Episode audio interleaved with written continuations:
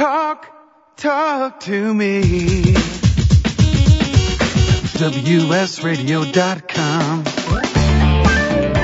Welcome to Computer and Technology Radio with your hosts, Mark Cohen and Marsha Collier. And welcome back. 866 WS Radio. Um, Marsha Marvin tells me that so far so good on Dallas. He's going to give us his review maybe at the end of the show. Although he does Well- say he was only a teen when he watched the first one. Yeah, me too, Marvin. Well, I have to tell you now, review, review, review.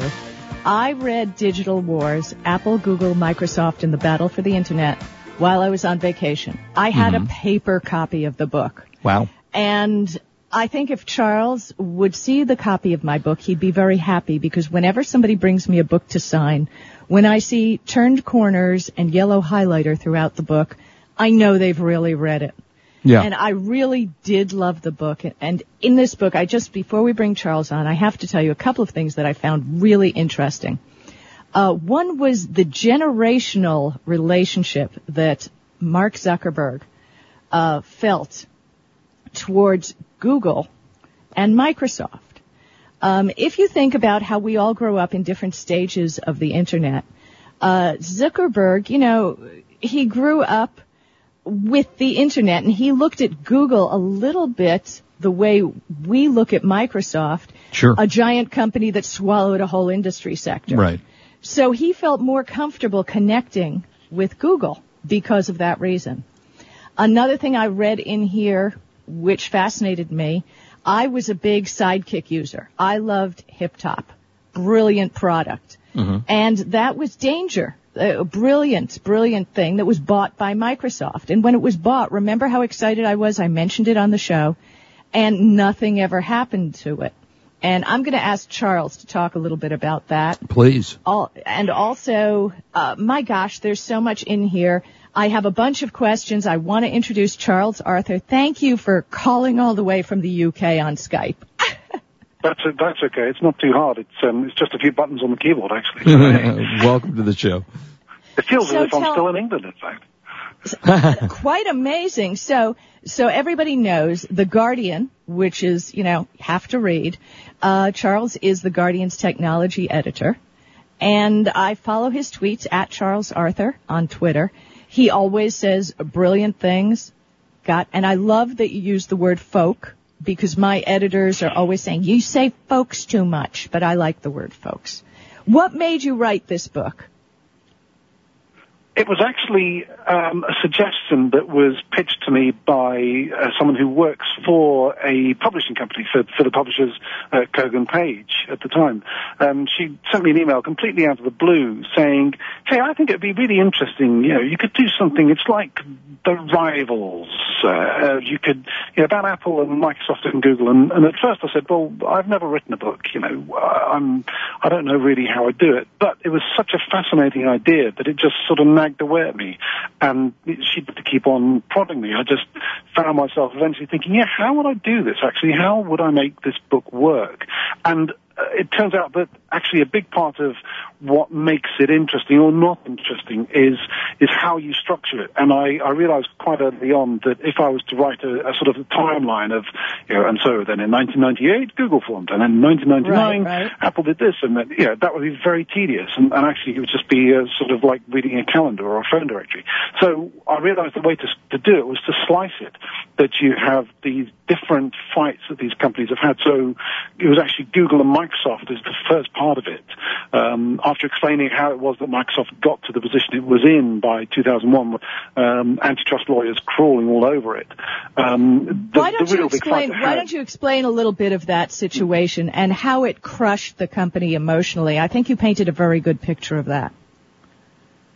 Sure. Well, in 1998, at, at the end of the eight, um, Microsoft was uh, facing an anti antitrust uh, examination um, brought by the U.S. Department of Justice because it was dominant in Windows, but it was also trying to use that dominance to shut out Netscape, um, the long lamented, um, but you know, the, the, first of the big dot coms, Netscape browser, right. um, by forcing uh, the PC manufacturers to to pre-install Internet Explorer rather than Netscape on their machines. And it's okay to have a monopoly in one field, but it's not okay to use that monopoly to then create another monopoly or, or to exert, you know, to exert that influence in right. another field. It's fine to be big, but it's not good to use that size in another area and to, to push out uh, either incumbents or, or people who might rival you. So uh, the big antitrust uh, lawsuit came through uh, in 1999. It was pretty much everything that people paid attention to. Uh, Microsoft lost. It was found guilty of having uh, you know, broken the Sherman antitrust law. Um, the original judgment was that it should be broken up, that it should be broken into an operating system company and an applications company. It appealed. Um, the judge in the case was found to have um, talked too much and too loosely, basically to a writer called Ken Auletta, who writes for the New Yorker, um, who had um, terrific access to him. But unfortunately for for the judge, um, and fortunately perhaps for Microsoft, um, he was found to have sort of overstepped the mark. So the appeals court ruled that Microsoft could stay in one piece, but it had to submit to a lot of anti-sites, which actually ended very recently in April of this year and uh, it had to change the way that it thought, and that had a dramatic effect. So Microsoft, which in the 1990s was a really hard-driving company, it was it was sort of Bill Gates personified. You know, people forget right. what Bill Gates was like. Uh, right. I, I remember. I remember Bill Gates in the old days when we used to go to Comdex. If you remember Comdex, if you ever went. Sure. Um, Vegas, just, lots of fun. Yeah, he was just one of the guys. We were all there together uh, those were the great early days, and and the attitude from the people of Microsoft, and they proud, they were proud, they stood proud, and and yet, go ahead, Charles, tell them what happened. They were very proud, hard charging. They they were you know basically just run over you if you're in the way. And what the antitrust trial made them rethink was their whole approach to business when they're coming up with a new product. Well, how do we use this without exploiting the fact that we have the dominance, you know, 90%, 95% in operating systems? Is it okay to market this on Windows, or do we have to find some some more passive way almost of doing it? And that really did have a gigantic effect. There were sort of top level corporate meetings where you know, some of the people stood up and said, "We're not happy about how we're being portrayed outside, how we're seen outside, and we think that our culture has to change." And it did change. You know, the antitrust trial really did affect Microsoft. It, it, some people think it distracted it. Um, I think that it that it more sort of made it think twice about how it moved into new fields.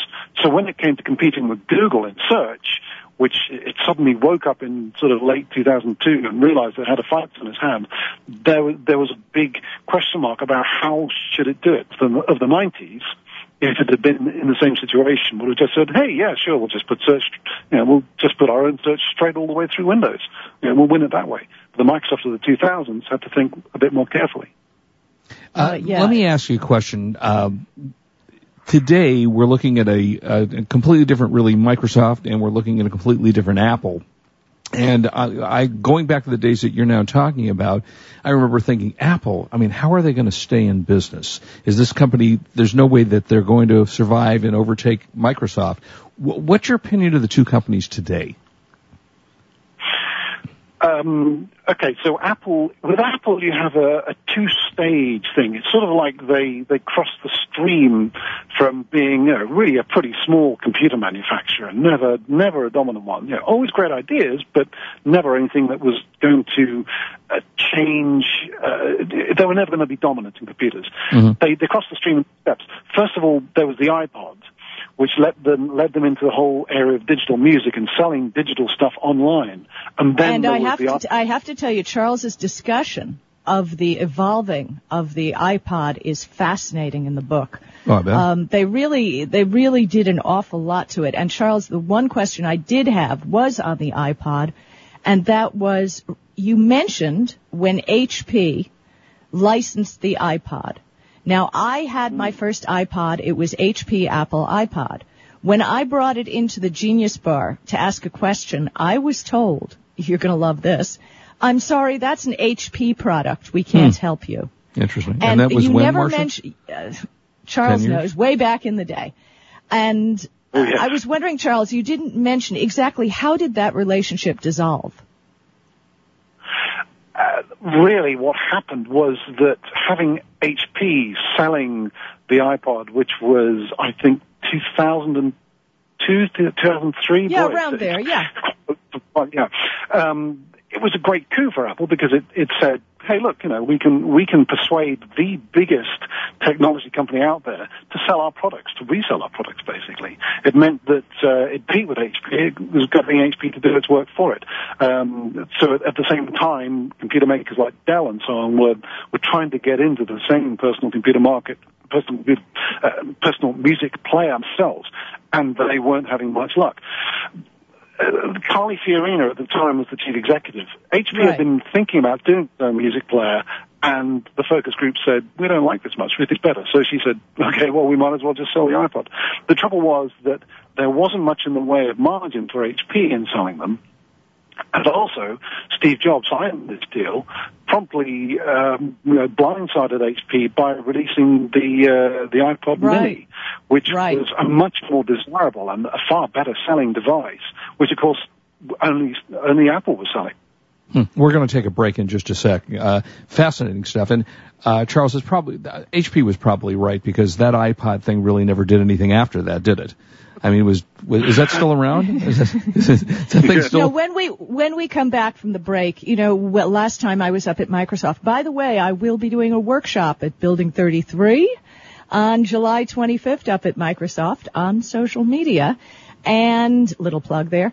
Uh, I had mentioned to you that Microsoft makes money every time an Android phone is sold, and Charles has the full story in the Ooh, book, and hopefully he'll tell us when we get back. And Marsha will talk more about was it Area 53? Is that what you said you were working in? No, Building 33. Oh, sorry. Oh, I, I, get so confused with that stuff. Oh, Don't go away. We'll be right back. This is Marsha Collier. I'm here with Mark Cohen on WS Radio, the worldwide leader in Internet talk.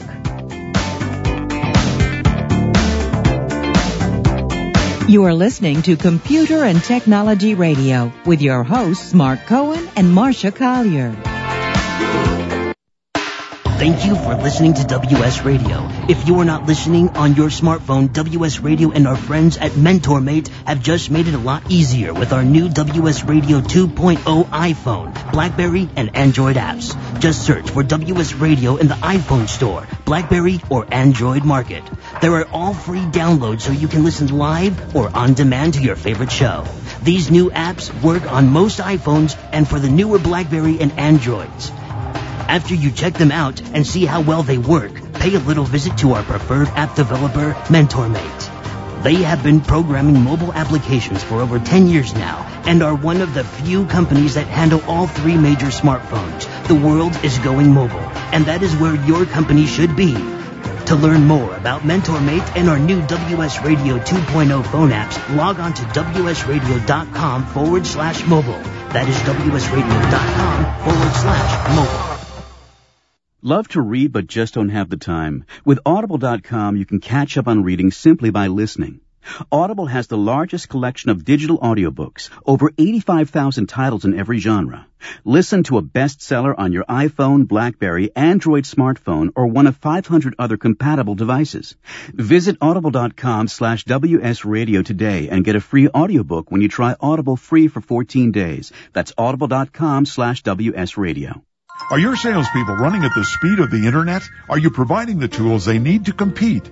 Bjorn Stansvik from MentorMate has a solution for increasing the effectiveness of your workforce. The most common problem we see our clients facing is that their salespeople don't have time for learning. IQPAKK provides an adaptable mobile learning solution to help your sales force easily master the knowledge to compete effectively. Go to IQPAKK.com, that's I-Q-P-A-K-K.com to learn more.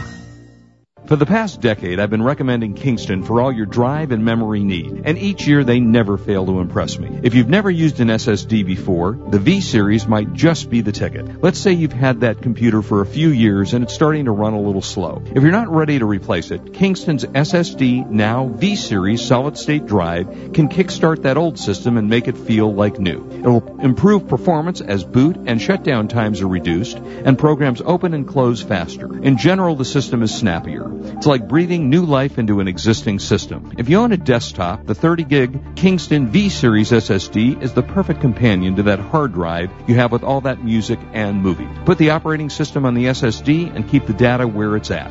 Sit back and watch your old desktop operate faster. There's a capacity and a model for everyone wanting to upgrade from a traditional hard drive to a solid state drive. Check out the Kingston SSD Now V Series. SSD at www.kingston.com. Talk, talk to me. WSRadio.com. Welcome back to Computer and Technology Radio with your hosts, Mark Cohen and Marsha Collier. And welcome back. If you want to call us, we're at 866-WS Radio. And Mar- uh, Mar- Martha? Marsha. Martha, yeah. Martha, Martha, please introduce our, reintroduce our guest. Charles Arthur from the UK author of Digital Wars, Apple, Google, and Microsoft in the battle for the internet. And the thing I love about this book is it's written in a conversational style. It's the style I try to write my books in. And when you read Charles' book, it's as if he's sitting at the table telling you a story. And to me, those are the best books, whether they're on tech or not on tech. Uh, it just brings a personal lend to the book. And if so you want Charles, to follow I, him, well, I was going to say, if you want to follow uh, Charles, he's at Charles, at Charles Arthur, Arthur, And I just followed him, so please do. There you go. Um, Charles, um, I had mentioned about how Microsoft makes a few coins, uh, estimated $25 off of every Android phone. I know it's a long story. Can you condense it and tell the audience? Uh, sure. Microsoft has been around for so long, and uh, during its history, it bought uh, a company called Danger, who you mentioned earlier on, um, which was a mobile phone maker. And um, interesting, actually, Danger, one of the co-founders, I called Andy Rubin, uh, who, who left before it got bought by Microsoft, but uh, he then went on to found a company which was also into mobile phone software called Android, which was then bought by Google. So um, he's he's been sort of influential in a lot of things.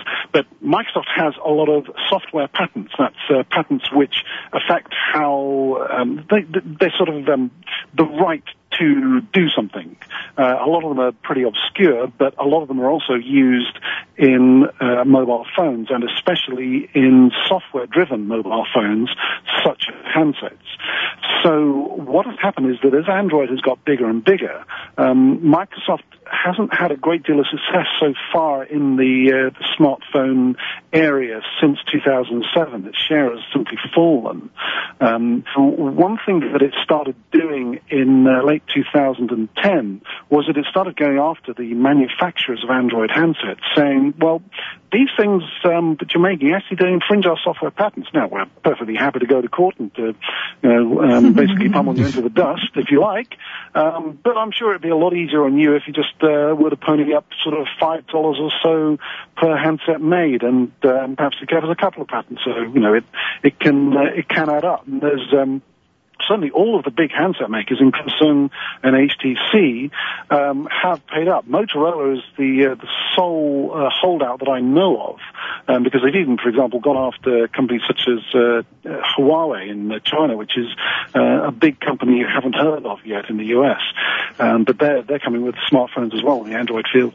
Um, so Motorola is, is the sole handout. There are incredible fights going on between Microsoft and Motorola, both in Europe and in the US. Uh, Motorola is trying to get the Xbox banned from sale and from import. Microsoft is trying to get uh, Motorola dragged up in front of uh, antitrust judges, and uh, it's a it's a real uh, it's a real ding dong as it's called in England. Well, you mentioned in the book, and I thought it was fabulous, that by the end of 2012, the patent royalties alone could be a billion dollar business for Microsoft, and that's hmm. pretty much pure profit. Nice place it to be in. It's absolutely. It's uh, it's uh, doing them a lot better than um, at the moment devices uh, that are running their Windows Phone software are doing, um, because the the initial companies that were making Windows Phone devices, uh, which launched in October 2010, that's the new generation of Microsoft mobile software, which took over because the old Windows Mobile uh, just became so huge that they couldn't they couldn't actually keep it moving forward. It was it was just became so elephantine that maintaining the code was impossible. So uh, Windows Phone launched in October 2010 with uh, a number of Asian uh, handset manufacturers, but it's really been uh, Finland's Nokia which uh, mm-hmm. has seen its share destroyed in the, it has the Symbian operating system, which had been incredibly successful in the smartphone area. Uh, but once Android came along and uh, with Apple taking the high end with the iPhone, Android taking the medium and, and the low end in smartphones, uh, Nokia was suddenly uh, put in place. So Nokia has been the company selling Windows Phone handsets and you know, they're really good. And there's actually a lot of people who have yet to buy a handset, a smartphone handset, who um, you know, might like a Windows Phone device. You know, oh, I love. I have the Sam's. I have the Samsung Focus, and I think that's a great Windows phone. I really enjoy using it. You know, Charles, do you think we, uh, God knows we don't need one more tablet on the market. So what's your opinion of the new Windows 8 tablets that they're talking about? Do they have any chance against an iPad? I think I think they have a very good chance. I think actually that um, the the market is going to split into the iPad and Windows 8 uh, tablets because I think that um, Android tablets have sort of they've had a good you know Lord knows there's enough of them out there for people to buy and they're still something like 10% maybe of the market really and in, in mm-hmm. terms of how much they get used it's even, you know, it's tiny. Um, I, there just doesn't seem to be the demand for them. There doesn't seem to be the interest for them, especially in, in the West. In the US and uh, in Europe, there just doesn't seem to be any demand for Android tablets. But I think the Windows 8 tablets, I think there's going to be a lot of those, uh, both the ones with uh, Intel chips so that they can run the uh, the older uh, software, you know, the older Windows software, and the ones with uh, ARM chips. ARM is the architecture that's used in most, pretty much right. every smartphone, uh, in the iPad. Windows 8 8 is going to run on that, and that will be a much more iPad experience, but with more Microsoft software. And you know, Microsoft has been working very hard, and they've done a lot of interesting things, I think, there, which which I think means that they've got a they've got a very good chance. Actually, it's be a key thing, but. If you compare an iPad, an Android tablet, and uh, a Windows 8 tablet, I suspect the Windows 8 tablet will have a pretty good amount of f- software for it. Yeah, I would uh, think. You'll probably yeah. have Office for it. Right. Well, Again, it's uh, just so you know, it's rumored that they are, oh, they are going to announce the Microsoft Windows 8. It's a rumor, right. but Microsoft did send out an email that said on Monday they will be un- making a major announcement. Right. So it, it could yeah, be coming that soon. I've I've been talking to my sources as well. Um, there's a couple of things to notice here. First of all, the location. They're talking about it in Los Angeles, mm-hmm. which is normally known as a sort of place to launch hardware. Usually, if you're doing that sort of thing, you go to New York, or you would do it perhaps even um, in San Francisco, or you do it in you know Microsoft's home up in Redmond. So the Los Angeles connection um, to the analysts I've spoken to suggests some sort of content deal. Windows 8 itself isn't really being launched until the end of this month. They've got um, you know big show showcases uh, uh, late, uh, sort of at the end of June, uh, certainly over here in Europe for 8. And um, the idea that they'd go early with a, a Microsoft branded tablet goes against pretty much everything they've done that's been successful with Windows, where they make the software and other people make the hardware.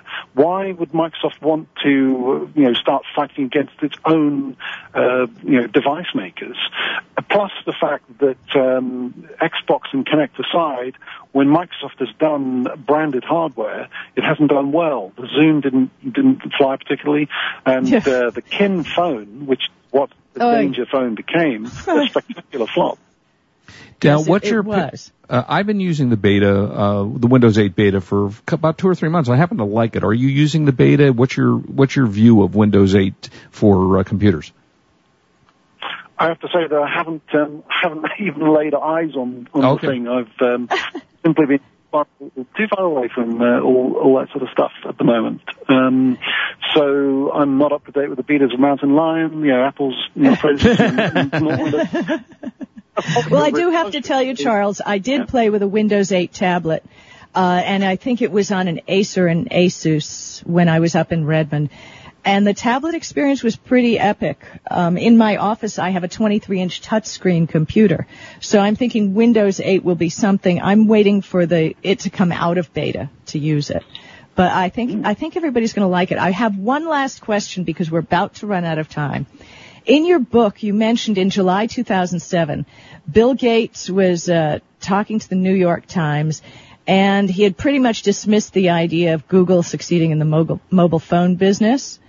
And then he said something. So now you're making a prediction without ever seeing the software that they're going to have the world's best phone and it's going to be free. Because basically Android is open source. And I thought that was very prophetic for 2007 to even think about that. I mean, I think the only open source thing we had back then was Linux. Um, mm. What did you think about that whole thing? Bill Gates is a really clever guy, and um, he can, you know, he can see sort of further over the horizon. But he's not, he's not that good at sort of saying um, close, closer to you. You know, he's sort of, he's really good at seeing, seeing beyond the woods, but but actually telling you how to get around the woods is, is less less easy. I think the success of Android has come because the handset manufacturers and the carriers both wanted an alternative both to Microsoft, whom they didn't trust, you know, through big parts of the early 2000s, they didn't trust what Microsoft wanted to do. They felt Microsoft wanted to do to them, both the carriers and the handset makers, what uh, they had done to the, the, you know, the computer makers, where Microsoft makes makes uh, sort of about forty dollars profit on every single copy of uh, Windows sold, so that's every PC sold. Whereas the PC makers are scrabbling around for money. They really don't do too well out of it. So um, for a long time, the carriers and the handset makers wanted an alternative to Nokia. They wanted an alternative to Microsoft. And Android arrived at just the right time because we're in with the BlackBerry. That's a closed system. Apple with the iPhone. That's a closed system. Though you know the carriers take them up eagerly. The iPhone is a sells really well and on the BlackBerry, carriers actually get a really good margin, which is um, so it's distressing for them that they're losing the uh, they're losing the users there. But well, Charles, we got to run. We're yeah, out of thank time. you, thank you so thank much you for so joining much. us. we appreciate your being with we us. Really and we got appreciate good stuff. it. Yeah, great, great And hopefully I'll see you in the UK when I'm there in November. Uh-huh. yeah, buy of the week coming up next. Don't go away. Thank you, Charles. This is Marsha Collier with Mark Cohen on WS Radio, the worldwide You are leader, listening to Internet Computer Talk. and Technology Radio with your hosts, Mark Cohen and Marsha Collier. Love to read but just don't have the time? With Audible.com, you can catch up on reading simply by listening. Audible has the largest collection of digital audiobooks, over 85,000 titles in every genre. Listen to a bestseller on your iPhone, Blackberry, Android smartphone, or one of 500 other compatible devices. Visit audible.com slash wsradio today and get a free audiobook when you try Audible free for 14 days. That's audible.com slash wsradio. You know, selling online can be a challenge, but thanks to Dymo Endicia, shipping isn't. With Dymo Endicia, you can print prepaid U.S. Postal Service shipping labels directly from your Mac or PC. By eliminating your trip to the post office, Dymo Endicia lets you focus on finding, listing, and selling your products. My friends can save hundreds of dollars on a Dymo Endicia postage solution by visiting endicia.com slash cool eBay tools. Dymo Endicia is the leading internet postage provider with over $5 billion of postage printed. Endicia is integrated into over 100 third-party applications which makes your inventory management easy. You get access to discounted delivery and signature confirmation, discounted parcel insurance, and hidden stealth postage. Shipping internationally? With Dymo Endicia, you can also print a first-class international shipping label. Dymo Endicia is the smart way to get it done. Visit endicia.com slash cool eBay tools.